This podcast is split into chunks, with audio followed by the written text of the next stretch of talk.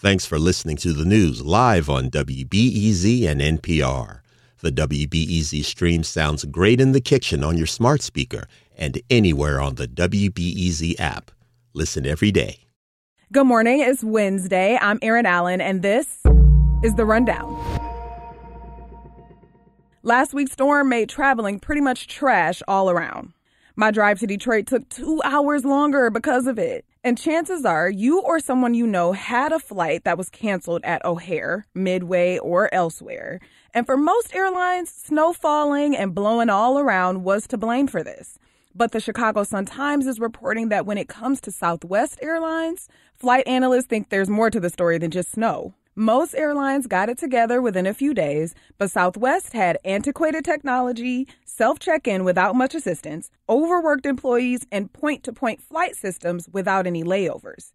And the weather has changed for the better in the last few days, but they're still canceling flights this week. More than 26,000 Southwest flights were canceled as of yesterday, with another 21% of their flights being delayed. All that compared to other carriers who didn't even get up to 100 canceled flights. And Chicago Sun-Times reporter Stefano Esposito says there's still a quote sea of bags from across the country, including at Midway, waiting to be claimed. You remember the last scene from Raiders of the Lost Ark where there's this great sea of, of crates? It kind of looks like that. There's just a thousands of bags here. Southwest says it's running roughly a third of its schedule nationwide over the next few days, including dozens of Southwest cancellations at Midway through tomorrow. In other travel news, Uber and Lyft drivers planned a protest at O'Hare Airport last night. A coalition of drivers called Justice for App Workers rejected rides between 7 and 9 p.m.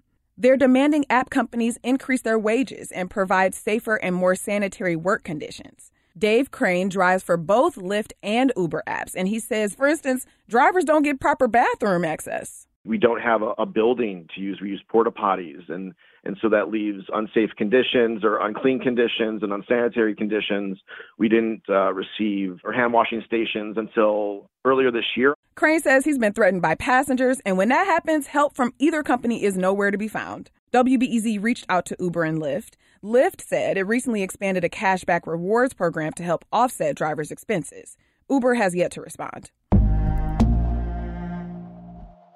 Overdose deaths in Chicago are still going up, and it's looking like they're about to set another record this year. One way to address this is to designate so called safe consumption sites where folks using illegal drugs can do so under the supervision of health workers. This type of intervention is backed by Governor J.B. Pritzker.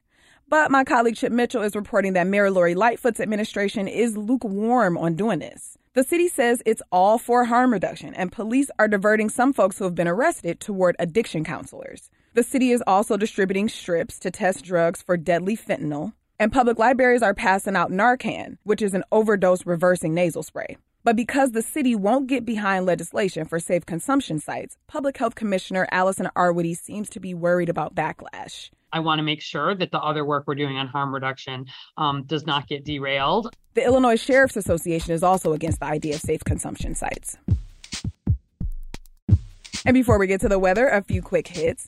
A couple weeks ago, I mentioned a law that will require Illinois homes to have a smoke alarm with a sealed 10 year battery instead of the older removable battery model. Well, this is your reminder that that's going to take effect starting January 1st. According to the law, homeowners who don't replace their old alarms with a new model will have 90 days to make the change, or they could face a fine up to $100.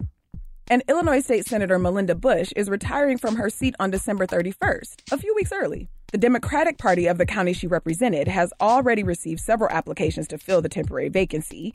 Party chair Lauren Beth Gash says they're looking for someone who can help pass gun reform legislation during the lame duck session in January. As for weather today, it will be windy in the Windy City and the sun is going to peek out again. The temperature is going to hover around the low 40s both during the day and later this evening. And that's it for now. Coming up this afternoon, I'll talk with the director of Let the Little Light Shine, which is a documentary about the efforts of some wealthier South Loop residents to close a high performing majority black elementary school and replace it with a high school for their children. When it became clear that this might actually happen, parents, administrators, and students organized to keep the elementary school open and welcoming to all students. there are activists around the country who've watched the movie and have said, oh, this is kind of the blueprint of how we can step into our own power, how we can organize. And so that's the impact that the movie is having. It's really uh, showing people how to do it. That conversation is coming up today at 2 on the Rundown. I'm Erin Allen. Thanks for listening. I'll talk to you then.